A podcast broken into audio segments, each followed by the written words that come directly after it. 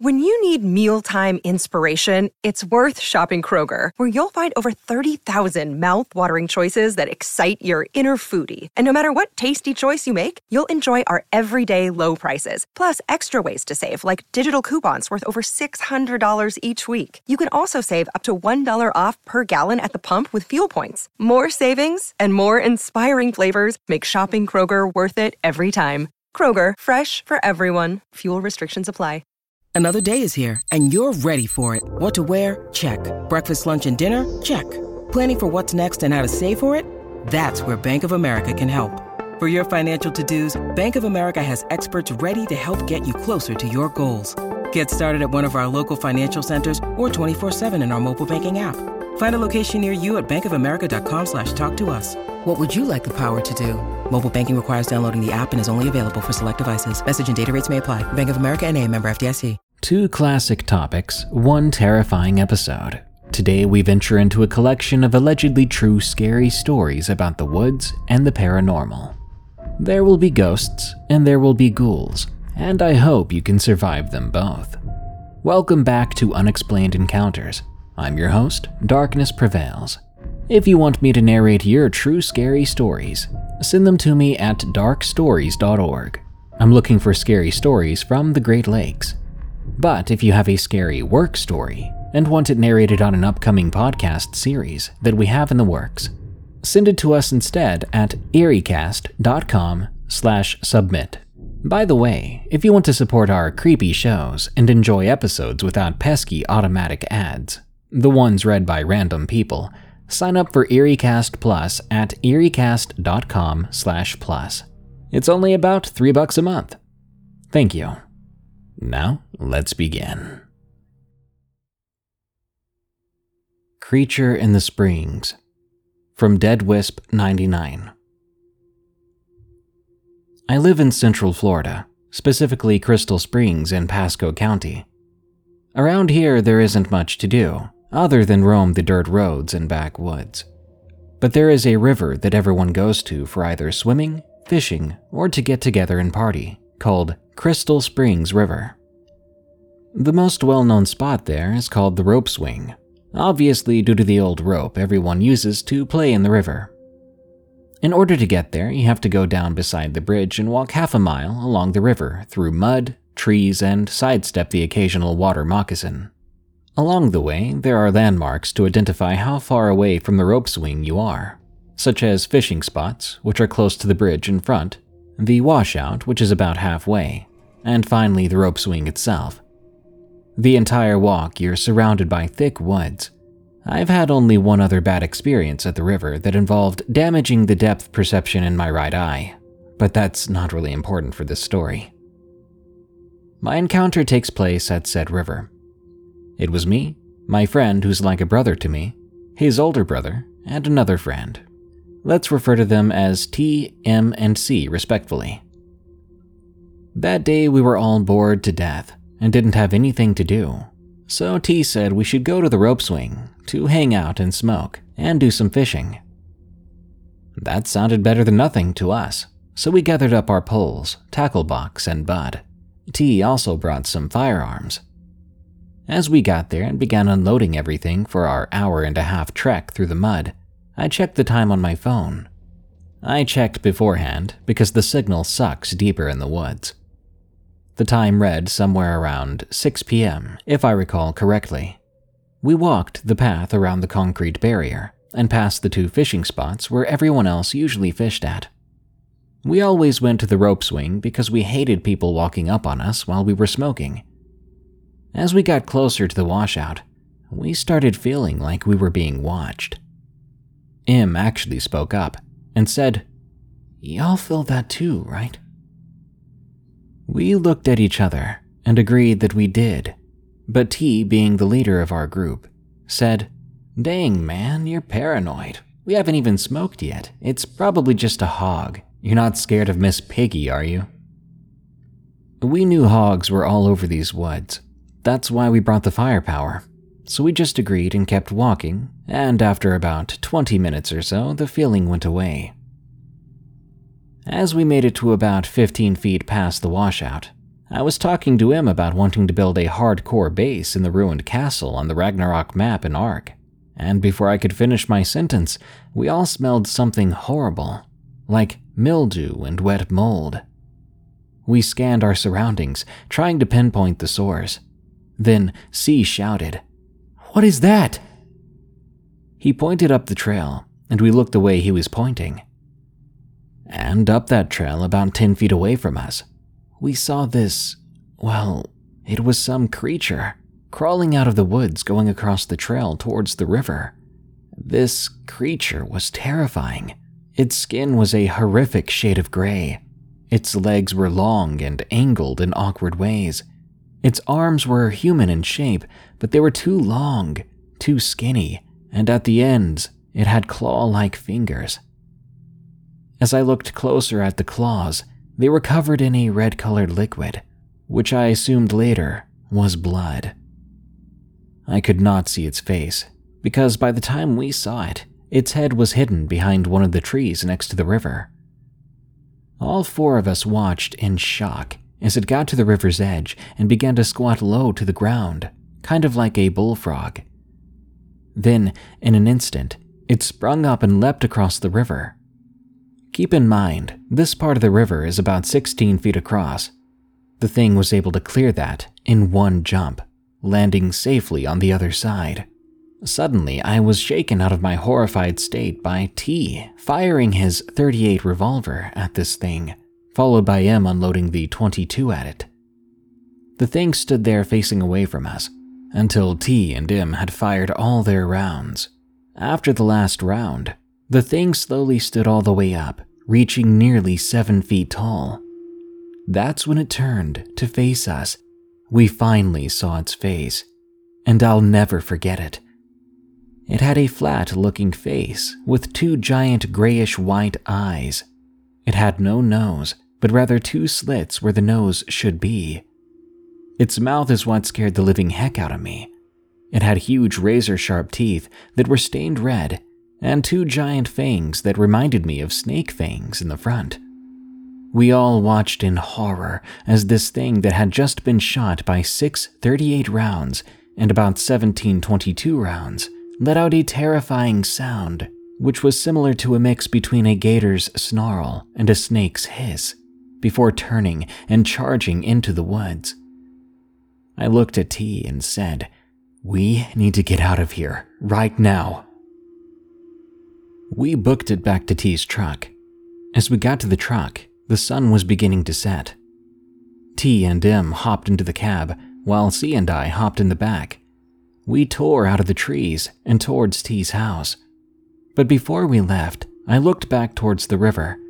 I swear to Odin that there, right inside the tree line on the other side, I saw that thing again, staring at us and bearing those terrible fangs. After we got back to T's house, we ran inside and locked the door. The sun had already set, and we wasted no time smoking to relax ourselves. Now, T's house, which was in reality a fifth wheel mobile home, was situated on the edge of a swamp. That swamp bordered his house and the woods that surrounded the river. He was paranoid and didn't want to take any chances with that thing. C told us that he had to go home to his girlfriend and son. His truck was parked just outside T's gate, so we stepped out with him and watched as he got in his truck and left. The whole time, T held onto that revolver really close, and M still had that rifle. We went back inside and began to smoke again. As the night went on, midnight came around. By then, we'd forgotten about what we'd seen. Now we were just sitting at the table, talking about random stuff. I think we were talking about the show Vikings. Suddenly, we hear it. The same creepy sound that creature had made, only this time it was coming from the swamp. That freaking thing had tracked us down. When we heard this, we all became sober pretty quick. T's dog, a pit bull named Athena, perked up her ears and went into protective mode. She stared at the door, snarling and baring her teeth. We grabbed the guns which we had kept next to us, turning off the lights and hunkering down in the small kitchen as T held tightly to Athena's collar. All our guns were aimed at the door.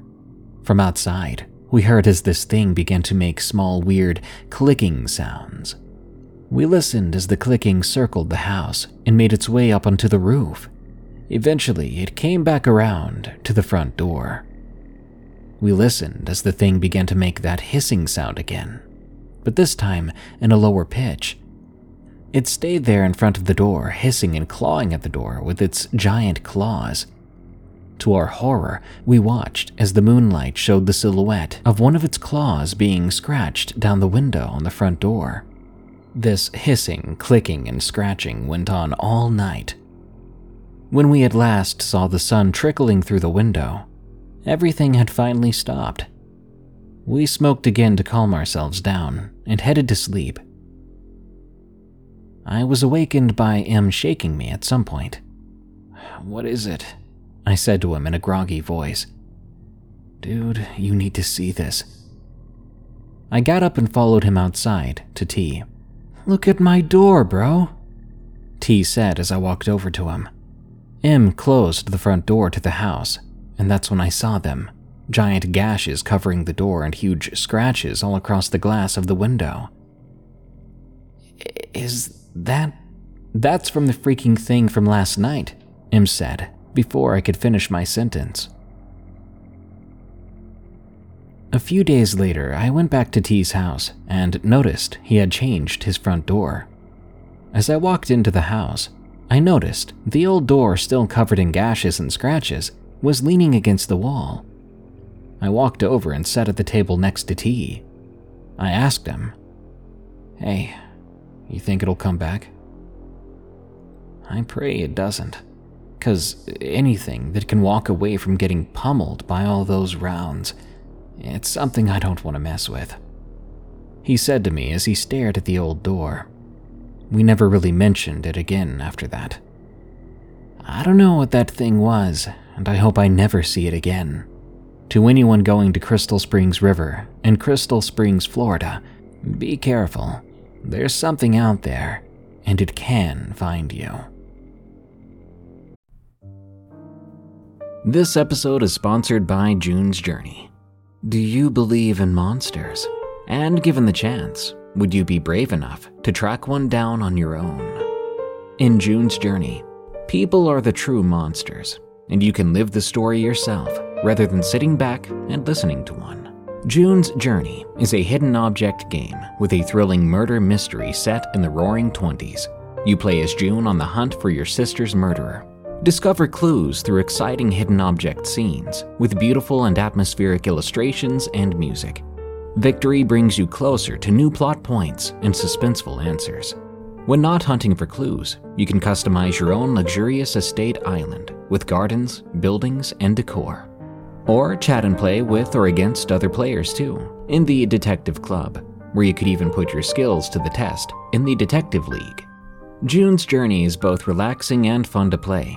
With my busy schedule, I find it's the perfect game to pick up and play whenever I've got a free moment.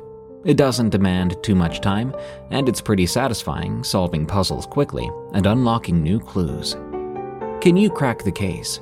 Download June's Journey for free today on iOS and Android. Ghost Stories from G. Sov. I have had several unexplained moments in my life. I'll share a few here. When I was nine or ten years old, I had my cousins come over. One was a girl my age, and one was a boy a year younger than me. I also have a sister who's five years younger than me, and for this story, we'll call her Sarah. My cousins and I were in my room. My younger cousin was asleep on my bed, and my sister was sleeping on the couch that's connected to the kitchen. It was late at night, twelve to one a.m. We were talking about something, I don't remember exactly what, until a certain sound cut us both off. It was a whisper that seemed to have come from the kitchen. It wasn't a normal whisper, though. It was loud and raspy, and it wasn't any voice that we recognized. But it wasn't that that was scariest. It's what we heard it say that really terrified me. I'll never forget it. It said, "Psst, Sarah, come here. This voice did say more than that, but I wasn't able to catch all of it. But I did catch that. And I do remember it calling for my sister as well. That's when my cousin and I looked at each other with wide, terrified eyes, asking one another in unison, "Did you hear that?" Worried about my sister, we looked out my door to where the sound came from, but there was nothing there. I ran across the house then to my parents' room, opening the door to see they were both asleep. Then I ran back to my room, terrified, and I didn't leave that room for the remainder of the night. This second story happened when I was thirteen, about to be fourteen. It was summertime and we had recently moved.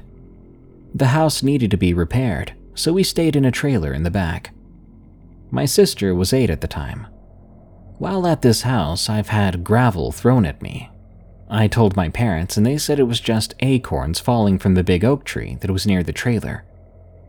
I believed this explanation until one time in broad daylight, I saw a big piece of gravel hurtling towards my face.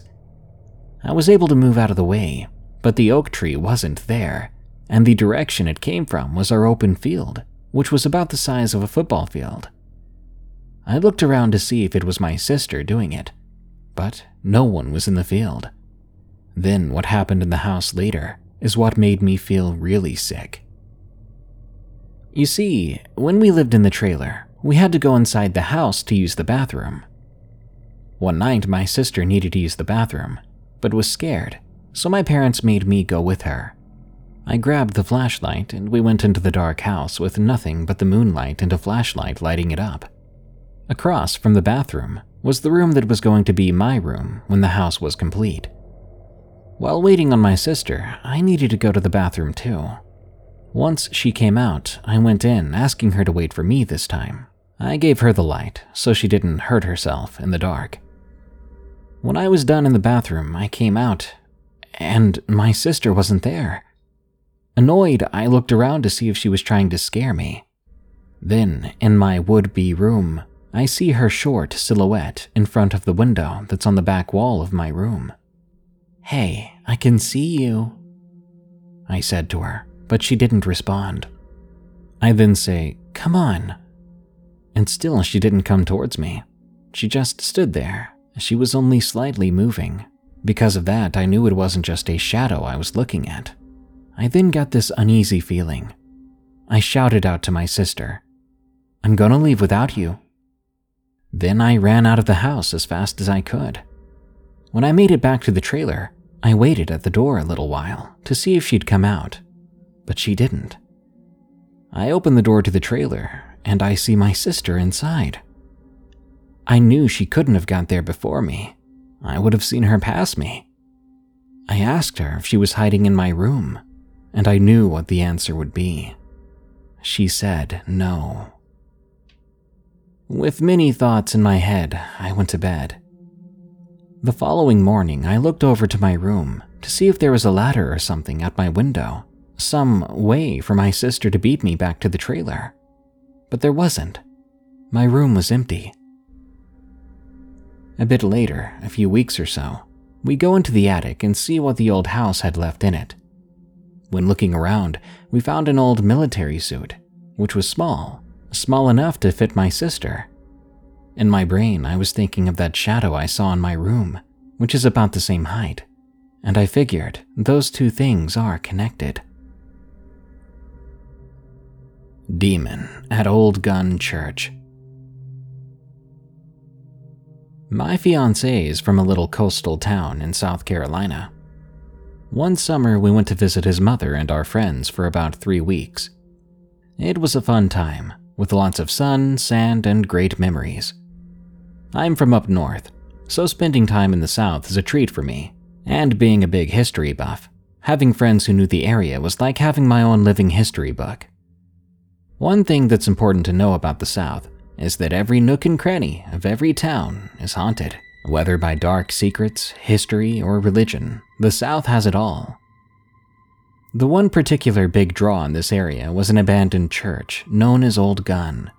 It's an old Civil War era church, with a trauma-rich history. It had been burned down twice, rebuilt once, and the preacher is said to have fallen from the bell tower to his death. Now it sits a husk of its former self, decrepit and decaying, with untinted sunken graves in the back of it. Did I mention this church sits in the middle of the Carolina swamps? Anyway, it was a late summer evening and my fiancé, Silas, our friend Tara, and I were driving out to pick up our friend Lapis. Lapis lives in the boonies of Silas's hometown, and of course we had to drive to go get her in the pitch dark. Once we arrived at Lapis's house, we began to make our way back when the four of us got the idea to visit Old Gun. It was a new moon night, and well, three of the four of us were witches, so it seemed like a fun idea at the time. "Hey May, take a ride at this gas station to Exodus Road," Lapis said to me as we made our way down the country road. Exodus Road? Geez, that doesn't help with the spooky aspect, I laughed. As soon as we took the turn down Exodus Road, a wave of anxiety rippled through the car. Our boisterous laughter was changed to nervous chuckles. We began poking fun at the idea of any of this creepy lore being true. We all believed it, of course, but we wanted to pretend to be strong, just a little longer. It seemed the longer we drove into the night, the louder we all got, hoping our false sense of joy would press back out on the encroaching fear and darkness. A few more bends and winds in the road, and a rough left turn, we finally arrived at our destination. The facade of the church loomed high into the dark night sky, behind an old chain-link fence and sign posted in the nearby pine tree. The sign read, "Warning, trespassers will be prosecuted. Smile, you're on camera." "We're here," I said cheerfully, hiding the unease I felt as I peered into the illuminated front door, then to the blown-out stained glass window. The only light around were the headlights of the car and the few stars illuminating the sky. We all sat there in the car for a moment, unsure of what to do, what to expect, or how to proceed. I turned off the car, forcing us all to make a decision. Lapis and I were the first ones out of the car. We stood nearby, just looking around. "Did you guys see that?" Silas asked, pointing to the doorway. "I think I saw like a black mass slink from one side of the door to the other," he informed us, and we all turned to look. Then a loud grunt came from nearby and right behind us. "Nope," Lapis and I exclaimed. My heart picked up. "That's a wild boar," Lapis continued. "It's mad and it's close. Don't know about you guys, but I don't feel like getting gored tonight," I replied. "Same," said Silas. So we all climbed back into the car. I turned the car back on, put the headlights on the church, and we rolled down our windows. There was another grunt, and one shortly after that that didn't seem quite right. Suddenly, I get this sensation that something just isn't right, and I began to feel as if my left arm had electricity coursing through it. My heart sank into my stomach, because I knew that there's something here with us, and whatever it was, it wasn't good. To further my fear, the night had grown unbearably still and quiet. I've always seemed to be a magnet for the paranormal. It started when I was six and I saw the spirit of my recently deceased grandfather in broad daylight. I think I'm sensitive to others' emotions and energies, and in the past year or so I've been harnessing this as a way to connect with my craft. So I know when a spirit or things are bad or good, by which side of my body feels it first. If the right side of my body feels it first, it's usually a benevolent entity. But if my left side feels it first, it always means whatever it is, is bad. Another grunt, and the rest of our party mentions that they heard the boar. By then, my head is beginning to swim, and I'm too afraid to look to the left of me. I knew Lapis was already looking in that direction, but I felt as though if I looked over there, I'd see something I did not want to see. "That's not a boar. That's something pretending to be a boar," Lapis said. That's all the confirmation I needed to know my feeling was right. My arm began to feel stiff now, and my mouth went dry, Silas jokingly tried to guess what it was. But Lapis was staring intently out the window. I could see her in the rearview mirror. I waited, staring into the doorway of the church, hoping and praying that I wouldn't see whatever Lapis saw. The silence became deafening, and ringing filled my left ear. My grip on the steering wheel tightened. "We have to leave now. Don't turn left," Lapis spoke with intensity. I threw the car into reverse. A sense of urgency and panic coursed through my body at her words. "Sure thing. We're leaving right now, and I'm not turning right," I said to her to let her know I got the message. "Whatever you do, do not look back," she spoke with an authority that I knew wasn't false. I locked all the doors, rolled up the windows, and I hit the gas. Against my better judgment, I took a moment to look into the backup camera, and I wish I hadn't. In the dim light of the brake lights, I saw something I'll never forget. About six feet back was a large rolling mass of what seemed to be thick black smoke, with the occasional glint of red eyes. It seemed to move towards the car. Without hesitation, I slammed my foot on the gas. We threw gravel from our tires as the complete and utter sense of terror and dread filled me. We then sped off into the night. When the church was out of sight, I slowed down only a bit as the area was crawling with deer. I didn't feel like totaling my fiancé's mother's car in the process of getting away from this thing. "What did you see?" Silas and Tara clamored. I didn't want to answer. My focus was on the road. "I'll tell you when we get somewhere inside without any windows. It doesn't want me to talk about it right now," Lapis said in monotone. She was trying not to frighten the group, but I could feel it. Without looking, I knew that I would have to keep my eyes forward and keep driving, otherwise it was going to get us. Looking behind me would let it in, then we'd all be doomed. The car grew silent after a while, and Silas insisted on playing music that added to the mood. Of course, my lovable idiot of a fiancé didn't see a thing, so he thought everything was fine, but it wasn't. It really wasn't, but I didn't want to alarm anyone. I could feel it though, creeping through the third row to the middle row where Lapis sat, and a chill ran down my spine. Lapis was unusually quiet, and I knew something was terribly wrong. A flash outside my window in the ditch of the shoulder drew my attention, and my blood ran cold. In the darkness, I could see skulls, hundreds of them shimmering and rolling in the dark, like they were being carried by the mass I'd seen before. Lapis would later tell me she saw this too. I felt it again, the stiffness in my left arm, now a shock running up my left leg as the skulls seemed to multiply and fill more of the darkness. I got this sense of pure anger, just unbridled malevolence, coming from these skulls. "Get out," it urged with its presence. "Get out. You do not belong here." I wanted to tell it that we were leaving, to please leave us alone. I felt the need to speed up and put my eyes back on the road, to be ever vigilant for a renegade deer. Even my line of sight in the front of the car wasn't safe. As I drove, I saw a swirling black mist on the inside roof of the car. I felt the ice form in my veins, and I knew we had to book it out of there. It was at this point Lapis would inform me she felt two sets of hands on her, pulling her into the seat and keeping her from being able to speak. "Babe, slow down. The ten-mile curve is coming up," Silas warned. I slowed up just in time to take the narrowest, sharpest curve I have ever taken in my life. And of course, whatever this was, wasn't done with us. Sitting in the shoulder of the right-hand side of the road, my headlights illuminated my final straw for the night, a thin male deer with glowing blue eyes and an abnormally large mouth stood there looking into the car.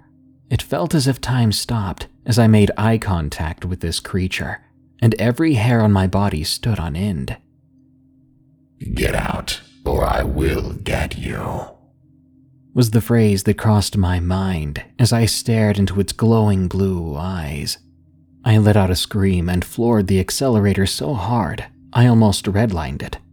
For the rest of the ride, I kept my foot on that accelerator, praying that it wouldn't catch us, knowing it could have gotten us if it wanted to. That nothing we did, no matter how fast we drove, it could have gotten its hands, if it had any, on us. Eventually, we crossed the river that separated the boonies from the more populated part of town, and it seemed after we crossed the water, that oppressive presence was gone. The air felt lighter, and my body didn't hurt anymore. As we pulled into the driveway, Lapis said, "Silas, when you turned around to look at me, I tried to warn you not to look behind, but I couldn't. It was like I couldn't control my own body to warn you." Later, after we all settled down, we did a major Arcana tarot reading, and this is what it told us. You encountered chaos. Be thankful you are still alive. Do not return. After the message of that reading, we properly cleansed ourselves. Lapis and I made a pact. We would never go back to Old Gun. To those of you reading, I know this sounds fantastical, but I promise it's true.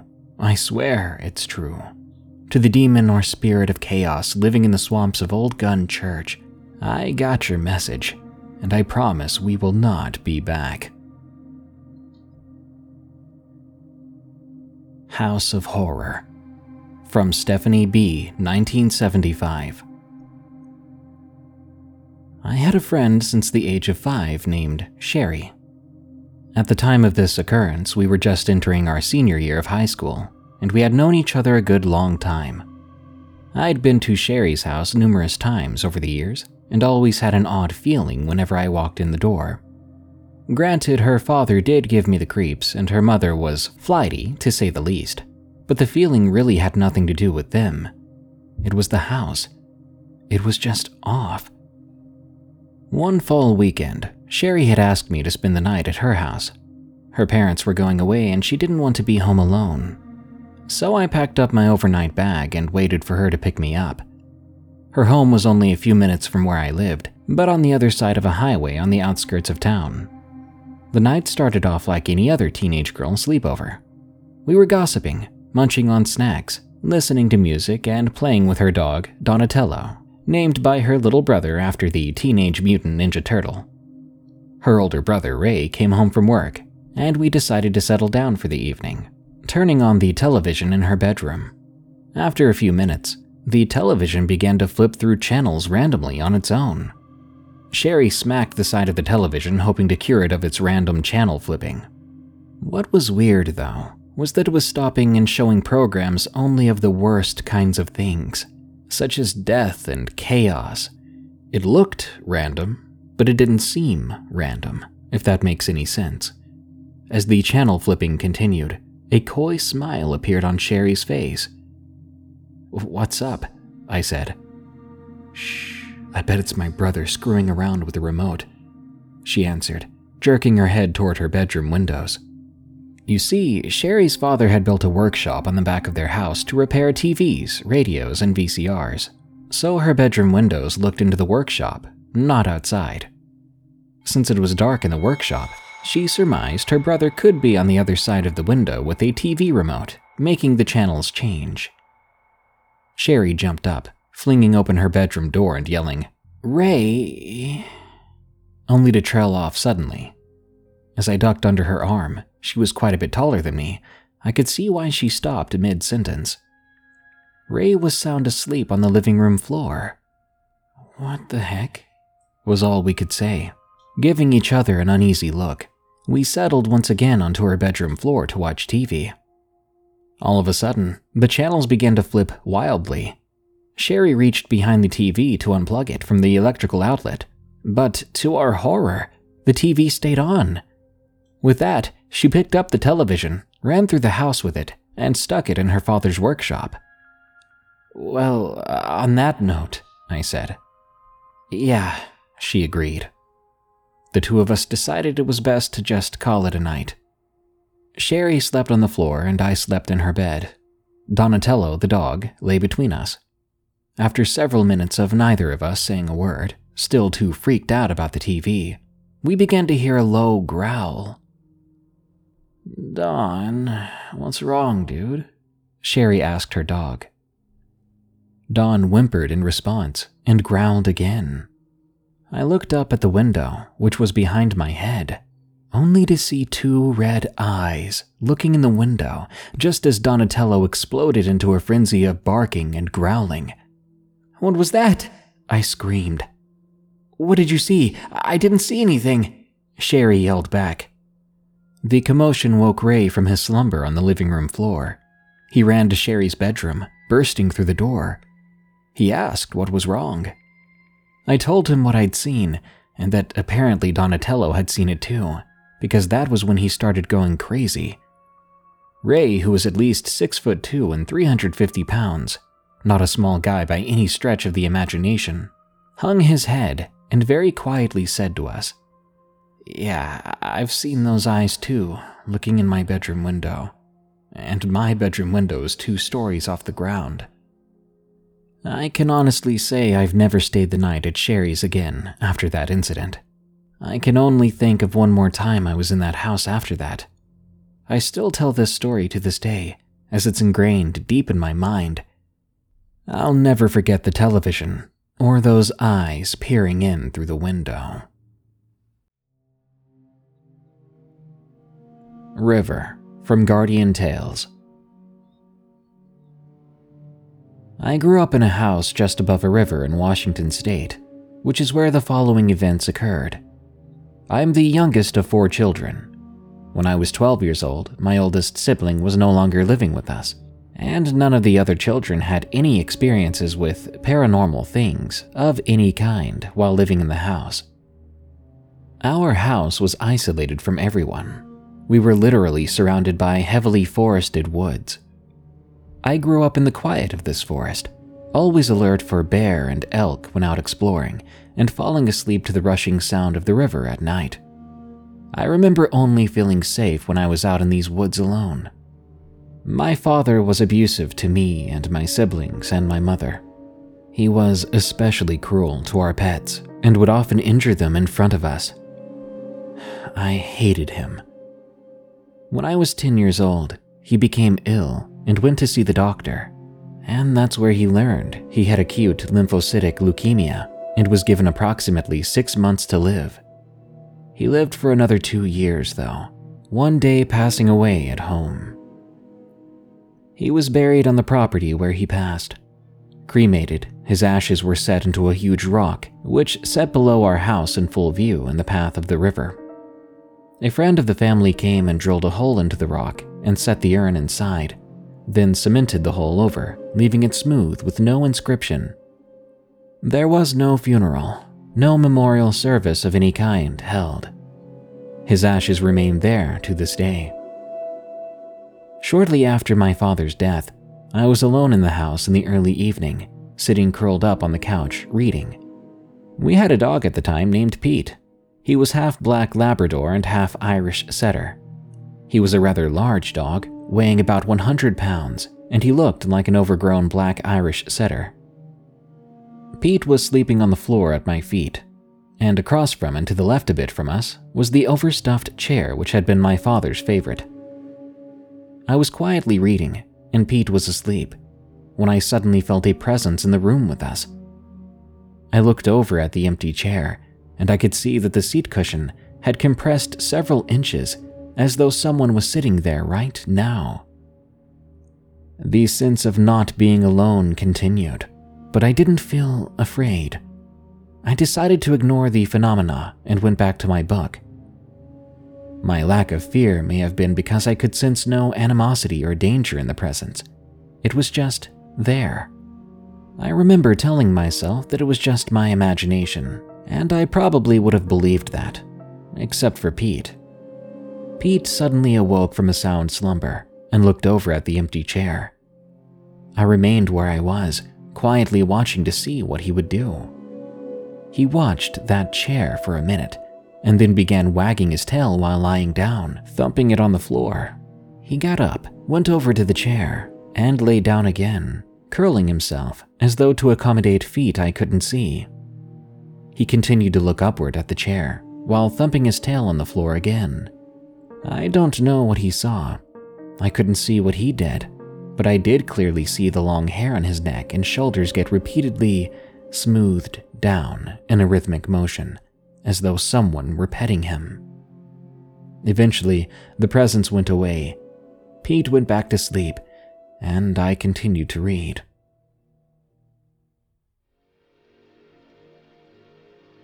First Night at the Cabin. From Anonymous. It was mid to late August twenty sixteen. We had just closed on the purchase of a one and a half story log cabin bordering the Washita National Forest. This was a property with about fifteen wooded acres, two ponds, and a wet weather creek. I'd fallen in love with the area on the drive to see the property. Driving along the winding mountain highways, I couldn't imagine anything more beautiful to look at than the tree-covered mountaintops. What I saw was a rolling sea of trees, a welcome distraction from the shoulderless edges that dropped off into dark, creepy, rocky woods below. The air felt different out here. It was lighter and easier to breathe. I was ready to begin unloading things as soon as we signed the papers to close and were handed the keys. After unloading some of my things, my eight-year-old son and I were back on the road to load up some more things, and then drive to pick up my father the next day to show him our new cabin. Once we arrived, it was already pretty late in the evening. Due to our long drive, we were all ready to call it a night. My father passed out in an oversized quilted hammock in the living room, and my son and I had a queen-sized air mattress in the master bedroom upstairs. We hadn't been in bed long before I heard what I presumed to be some unusual birds making a woot sound. There were three distinct vocalizations.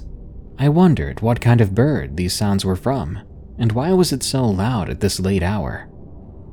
Soon I heard little things hitting the glass, as if swarms of bugs were flying into the glass, possibly at the sliding glass door to the back deck. It continued, and it seemed excessive. I went to look to see what it was, and little twigs and pebbles were hitting the deck after bouncing off the glass. I heard something rather large coming from the tree line behind the cabin.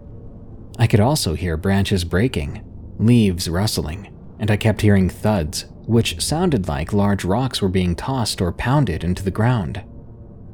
It was so unexpected, but I thought there were many animals accustomed to the property being vacant. It could be a black bear, I thought. However, I then heard the knocking sounds. This was unmistakably the sound of a piece of wood being used to knock into a tree. At that point, all I could think of was Bigfoot. There was a very heavy downpour coming down around eleven thirty p.m. There could have been lightning and thunder, but I didn't really notice. This rain was so heavy, I couldn't be certain if those things were still out there. The noises seemed to have stopped. I didn't even attempt to sleep because I was thinking so many things about what had just taken place, and to be quite honest, I had never actually believed in Bigfoot stories or those shows on T V. But did Bigfoot really knock on trees? That always seemed so far-fetched to me. And did Bigfoot make weird hoot and holler sounds? If not a Bigfoot, then what really was it? Finally, the rain stopped, and it still seemed peaceful outside. At least for a while. It wasn't long before the branches breaking and tree-splitting sounds began again. Another set of loud and aggressive knock-knock-knocking came again on the trees just in front of the cabin, below where we had been the whole night. This was soon followed by a big bam against the cabin wall below. This shook the entire structure and scared the heck out of me. I quickly woke up my son and took him to a room I felt safer to be in. I didn't trust those sliding glass doors, and I don't know why I'd think the flimsy office door was safer just being out of sight. I turned on the deck light and the front and back porch lights. I opened the upstairs office window and yelled out, "Leave us alone! We're trying to sleep!" I checked all the windows, then opened one slightly to listen, and all was quiet now. Except my son, who was complaining that I woke him up at four thirty a.m. My dad then woke up, checking all the windows. He started to talk to my son. My dad was upset that I didn't wake him up yet. At daylight, he insisted we go out and walk around the cabin, looking for evidence of this wild experience. I didn't see all the broken branches or big rocks that I'd heard the night before, though I did notice later the tree in front of the porch was nearly split in two. That tree's trunk was easily eight centimeters around. My father is the one who found footprints, which I never would have found myself. They were pressed into the mud through the fallen yellow and brown leaves, and there were three of them, three very large human-looking footprints. No claws, no nails. There was also an ape-like, juvenile-sized handprint. These prints were going up to the stone walkway leading to my covered, wraparound porch. My dad insisted that it must be a black bear, but has since become a believer, thinking it may have been Bigfoot. As I write this, I'm wondering if that first woot was an announcement of their presence or greeting. It is strange that they stopped harassing us once the lights came on.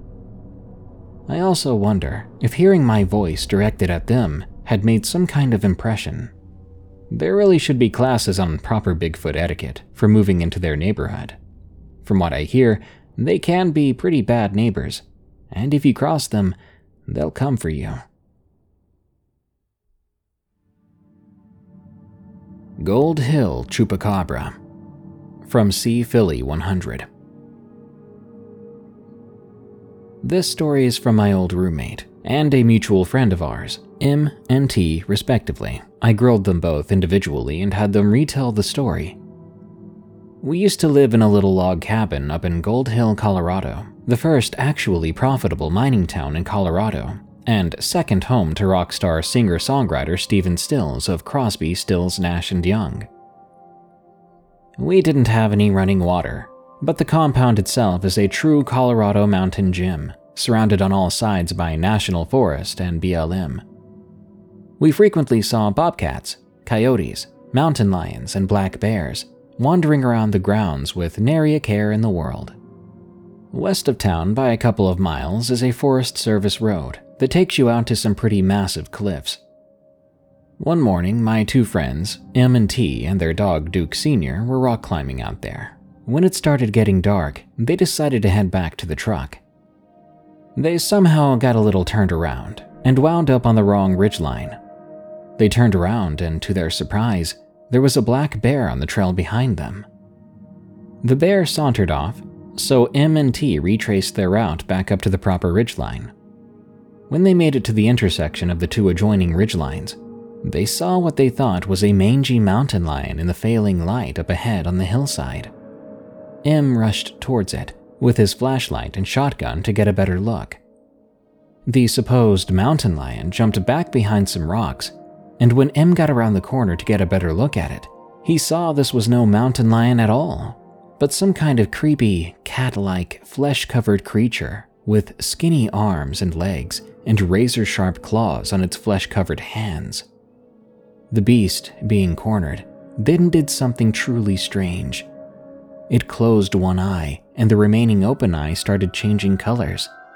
It then lifted up its forearms, which had some sort of flesh-like wing flaps, almost like a flying squirrel, connecting from the arms to the body. Then it leapt up into a tree a good fifteen to twenty feet away. M followed the thing with his flashlight as it began to jump from tree to tree, never taking its one eye off of him, until soon it was out of sight.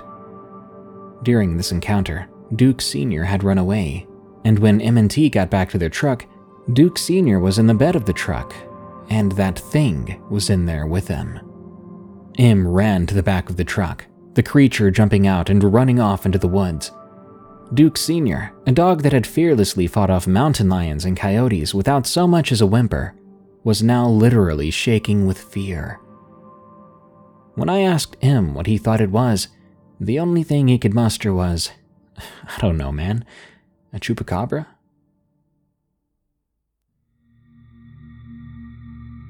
The Wailing Resident. From Young Atlas. These hauntings happened to my family back in two thousand five. I was fifteen when we lived in a house on top of a hill in Selangor, Malaysia. My dad was a director at one of the main city councils, and we were provided a large bungalow to stay during his tenure. We lived there temporarily while our own house was being renovated. This house was located on top of a hill overlooking the city, with a long stretch of road with ten individual houses for other officers and some privately owned.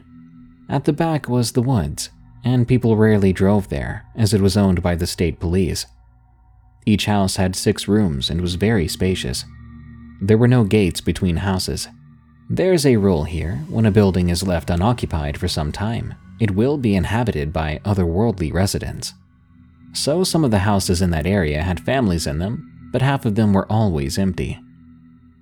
And it seemed my family got one of the haunted ones. My parents' younger sister, the maid, and I lived in that house. I had neighbors living in the house on the left. However, the house on the right had been empty for years. Everyone except my sister experienced some weird happenings. The following was what each of us experienced. One month after moving in, things began to happen. At three thirty a.m. one day, my parents were already up for morning prayer. While my dad was upstairs, my mom went down to the kitchen to make some coffee. The dry kitchen's entrance faced the bottom of the staircase. While she was making coffee with her back facing the entrance, she heard someone walking down the stairs. Then, she felt arms wrap around her abdomen tightly, and a resting head on her shoulder, with breathing coming down her back.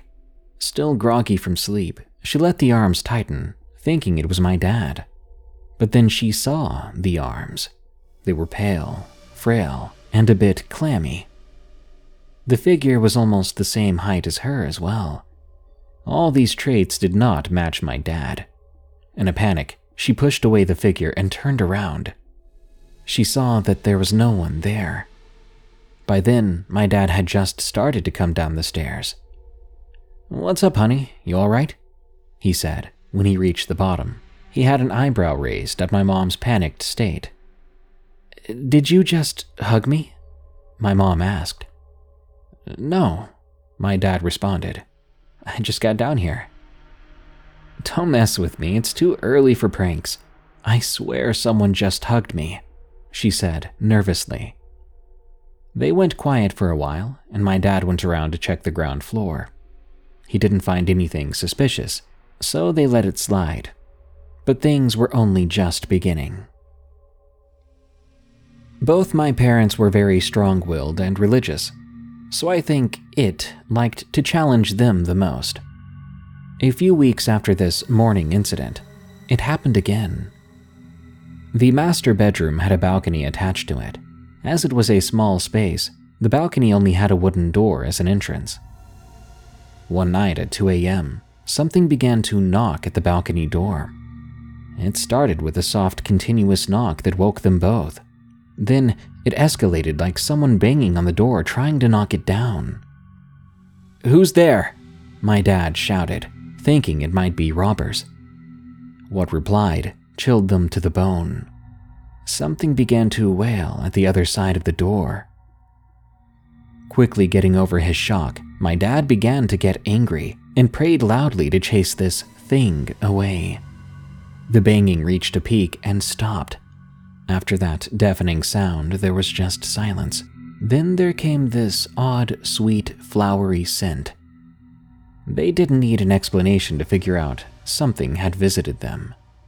Sometimes on other nights, it was scratching, the sound of sharp nails against that wooden door.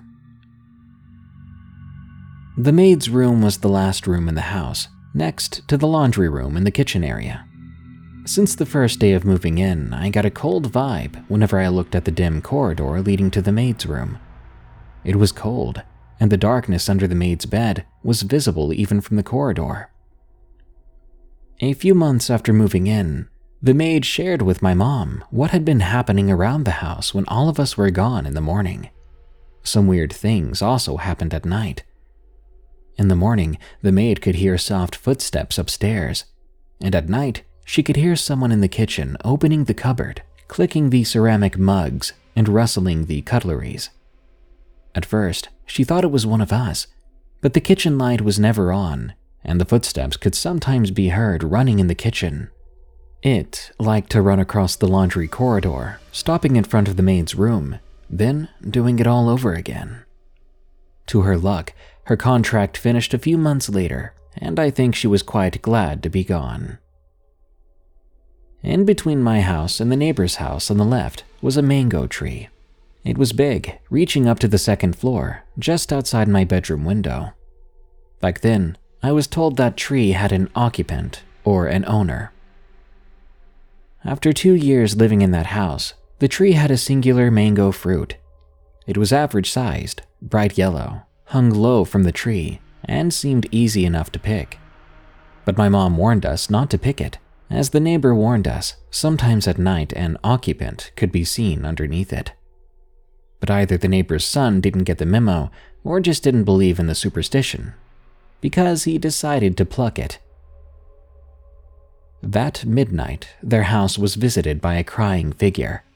It was standing under the tree and was seen wearing a long white dress, and it had long black hair flowing down its back.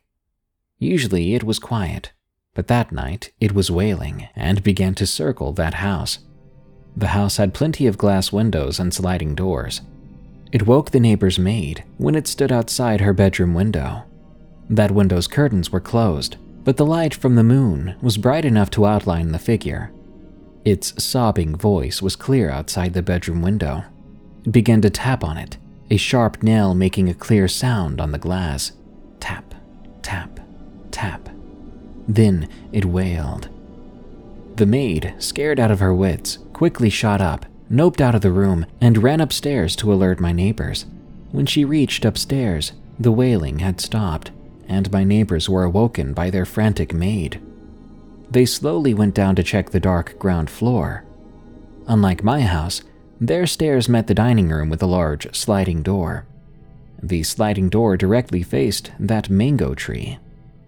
The ground floor was dark and was only illuminated by the moonlight shone through the sliding door. Then they saw it. Or now it was them, because there were two figures under the tree, one the silhouette of a woman and the other of a child. My neighbor quickly turned on the lights, but the figures had vanished. The very next morning, the sun placed the mango fruit back under the tree. My late grandmother, Nana, had her share of supernatural happenings when she stayed with us. She was seventy years old and stayed at the guest room downstairs, as she was too old to sleep on the first floor. This was after our maid left. Every day she would be alone in the house as my parents went to work and me and my sister were at school. Each time I got home in the afternoon with my mom, we would find Nana sitting quietly in the living room, slightly pale. Later that day, she would complain to my dad that she heard footsteps upstairs, cupboards in the kitchen opening and closing, and she felt a presence watching her from the dark kitchen. Since Nana wasn't the nicest person to my mom, I always brushed it off thinking it was because of her old age, but my parents believed it to be real. As for me, a couple of years after staying there, I started to hear things as well.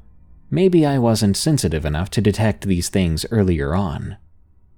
eleven p.m. one night when everyone was asleep, I was getting ready for bed. After turning on the radio to a low volume for white noise, I closed my eyes and let slumber take over me. I was just about to doze off when a sharp scream rang out right next to my ear. It was shrill, like a woman being attacked inside my room. My eyes shot open, but my dark room appeared to be empty. My heart seemed to be running a marathon. I quickly got out of bed and turned on my lights. Maybe the radio had an advertisement, I thought, but the radio was playing softly. Then I made the dumbest decision in my life. I opened my bedroom door to check. Maybe my dad was watching T V. But I was greeted with the darkness of the hallway. The atmosphere was still and quiet. There was a tension in the dark that beckoned me to come outside. Instead, I closed the door and I slept with the lights on. After three years there, we moved out, but my last encounter at that place really freaked me out. After moving back to our own home, my mom's potted plants still hadn't been transported yet, So after picking me up from school, my mom made a quick detour to the house. We stopped by at the front gate, but my mother forgot to bring the automatic gate's keys. Since the plants were just outside, I offered to climb up the gate and pick them up. As I mentioned, we had neighbors on the left, but the house on the right had been empty for years. When I climbed up the concrete gate, I heard loud noises that made me stop mid-climb. Noises like someone was shaking a glass sliding door violently. I turned towards the noise, and to my horror, it came from the empty house on the right. There, I saw the empty house's dining room sliding door being shaken in its entirety. Like someone or something was angry that I was trespassing in the area. I broke from my frozen state, leaping off the concrete gate and running straight into the car. My mom, who had witnessed the event, quickly got in the car too and drove off. She turned to me and asked, "Are you all right?" My face was pale and my hand was shaking. I quietly replied, "Yeah, let's get out of here." It's been more than ten years, and thankfully our current house is almost paranormal free. We do from time to time talk about the previous house. I'm glad we don't stay there anymore, and I hope the family that lives there now is safe and well. The Thing in My Woods, from Vaudrican.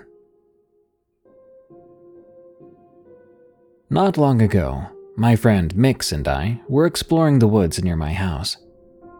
We both had always felt off when we entered these woods. On this particular occasion, we decided to do a test someone told us about a while ago. We brought two compasses, placed them far enough that they wouldn't interfere with each other. The one on the right pointed diagonally to the left, and the one on the left pointed diagonally to the right, so that if you drew a line from them, they would meet a few feet away.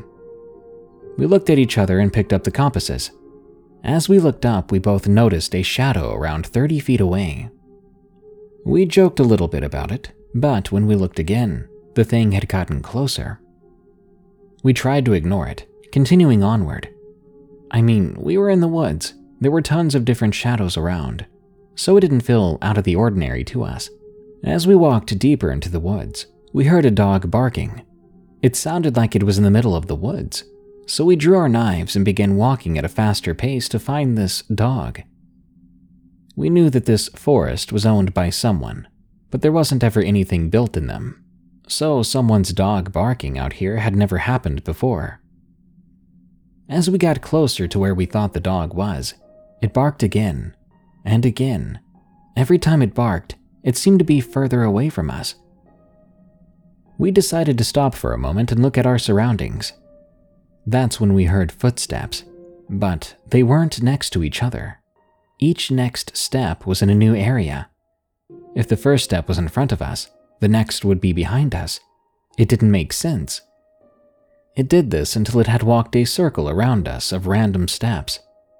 As we both tried to calm ourselves down, we heard a twig snap right behind us. We swung around, but found nothing. However, we knew something was watching us, and probably following us.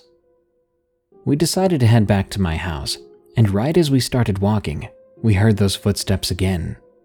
Panicking, we ran. Each time we sped up, the footsteps sped up as well, keeping pace with us. After we got out of the woods, I looked back, and I saw a shadow the size of a man. There was no face, only shadow. This wasn't the first time either of us had seen this thing, but that would be the last time we encountered it. We don't know what was in those woods, but we do know that nothing out there seems to be normal. With that, we're at the end of this week's episode of Unexplained Encounters. Don't worry, I'll be back soon with more scary stories for you to enjoy. If you don't like to wait, subscribe to Darkness Prevails on YouTube to catch new stories sooner. If you want to hear me read your story, send it to me at dark stories dot org. Before I go, help us spread the word and reach new listeners. Just share this podcast with your friends and family, follow us on Spotify, and or review us on iTunes. Thank you. Until next time, everyone, remember, this world is a strange one, so stay safe out there and stay creepy.